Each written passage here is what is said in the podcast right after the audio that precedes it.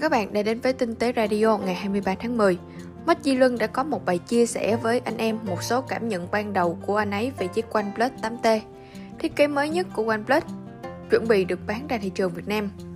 OnePlus 8T mà anh cầm trên tay để chia sẻ nó có màu xanh lá. Thiết kế của nó tương đối phẳng, hiện đại, đẹp mắt. Các cạnh viền màn hình được làm gần như là đều nhau, tạo nên một sự cân đối thú vị và anh ấy thích sự cân đối này.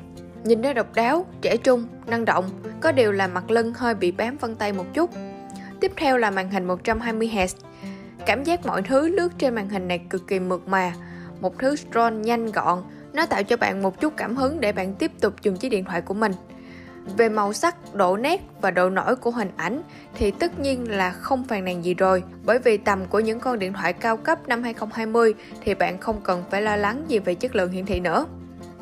Một điểm mà anh Luân không thích đó chính là miếng dán màn hình có sẵn của OnePlus 8T. Miếng dán này thứ nhất là bị dán hơi lệch, nên nhìn kỹ vào camera trước thì không đẹp. Và nó cũng làm cho thao tác vuốt từ viền vào trở nên hơi cấn. Hiệu năng thì không có gì để chê, với cấu hình Snapdragon 865, RAM 12GB, chắc chắn là máy phải chạy nhanh rồi. Cộng thêm đó là những điều chỉnh của OnePlus trong Oxygen OS và không có những tính năng giao diện rườm rà nên máy chạy cực kỳ mượt.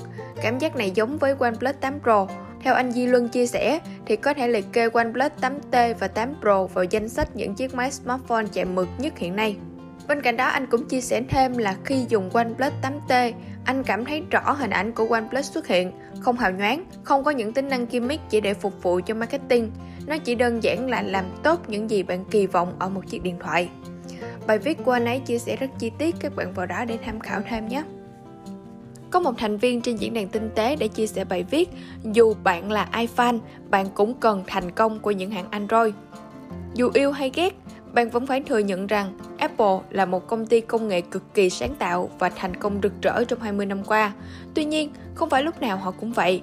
Nếu bạn tìm hiểu về lịch sử của Apple, đặc biệt là đọc về tiểu sử của nhà đồng sáng lập Steve Jobs, bạn sẽ biết công ty này tồn tại một quan điểm gần như là triết lý. Người tiêu dùng chẳng biết họ muốn gì cho đến khi bạn đưa nó cho họ. Chính là quan điểm này đã giúp cho Jobs tạo nên bộ ba i huyền thoại là iPod, iPhone và iPad vốn dĩ ban đầu được đánh giá là chẳng ai cần đến nó. Nhưng rồi, chúng đều thành công rực rỡ.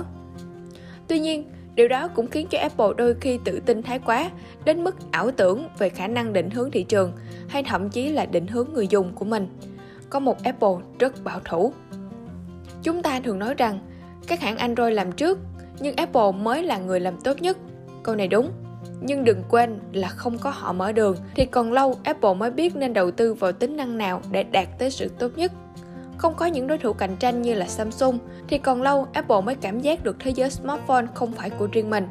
Không có Google, thì còn lâu Apple mới hiểu được nếu không đầu tư hơn vào mảng camera, thì chẳng mấy chốc flagship của họ chụp ảnh xấu hơn một chiếc điện thoại Android giá rẻ. Không có Huawei thì chẳng ai dạy cho Apple biết rằng dù chạy Android nhưng một chiếc điện thoại pin khỏe, cam đẹp, mượt mà và đầy tính năng hay ho vẫn đánh cục iPhone của họ trên thị trường tỷ dân. Không có những Xiaomi hay là OnePlus thì chưa chắc Apple đã ra mắt iPhone XR, mà thay vào đó là những biến thể X Plus, X Ultra với mức giá gấp vài lần con số 700 đô. Nếu không có thì phần thống trị của Android để ép buộc Apple phải sử dụng các chuẩn giao tiếp chung thì giờ này có lẽ người dùng iPhone, iPad vẫn đang lay hoay với những đống dây sợi thay đi, thay y, thay Apple của mình. Đó là một số những chia sẻ của bạn ấy. Còn theo các bạn thì các bạn cảm nhận như thế nào? Hãy cùng vào bình luận nhé. Huawei vừa bổ sung vào danh sách các đồng hồ thông minh của họ tại thị trường Việt Nam với dòng thiết kế cao cấp nhất là Watch GT2 Pro. Một số các tính năng nổi bật có thể kể đến nhanh, đáng chú ý nhất của Huawei Watch GT2 Pro như là mặt kính được làm từ sapphire, trong khi khung thân vỏ là dùng chất liệu titan rất sang trọng. Đặc biệt, mặt sau của đồng hồ là bằng gốm, được cho là tạo cảm giác thân thiện với da khi đeo. Chúng ta sẽ có hai phím chức năng dạng tròn, tương tự như các mẫu đồng hồ truyền thống. Sản phẩm bao gồm hai phiên bản, bản thể thao dùng dây silicon màu đen và bản cổ điển dùng dây da nâu. Giá bán của sản phẩm lần lượt là 8 triệu 990 nghìn đồng và 9 triệu 490 nghìn đồng. Năm nay, Apple đã thêm MagSafe cho iPhone 12 series nhằm giúp cố định khi mà sạc không dây giữa mặt lưng và đế MagSafe của Apple. Chính vì thế, nó sẽ thay đổi khá nhiều tiêu chí lựa chọn ốp lưng sau khi chúng ta sở hữu iPhone 12. Trong bài viết của mốt Tiếng thì bạn ấy đã chia sẻ 5 tiêu chí cần có để lựa chọn ốp lưng nhằm việc sử dụng iPhone 12 được thuận tiện hơn, đặc biệt là trong việc sạc không dây.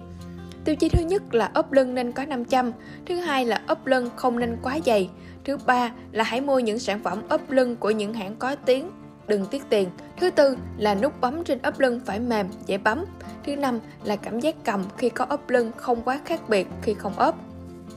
Còn với bạn thì những tiêu chí của các bạn khi lựa chọn ốp lưng là gì? Hãy cùng để lại bình luận nhé! Anh em nào dùng Outlook trên Mac OS thì những ngày qua sẽ nhận được thông báo nâng cấp lên giao diện mới. Modido ngay lập tức đã nâng cấp và những trải nghiệm ban đầu thì hết sức là tuyệt vời, dù có một vài hạn chế ở thời điểm hiện tại. Cũng do những hạn chế này mà vẫn có nút chuyển về giao diện cũ nếu như anh em muốn. Ấn tượng đầu tiên đó chính là nó nhanh và nhẹ nhàng hơn bản cũ.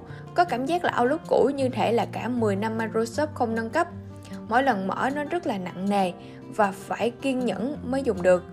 Nhưng trên Outlook mới thì mọi thứ nhẹ nhàng, từ mở ứng dụng tìm kiếm email cho tới trả lời các thư điện tử.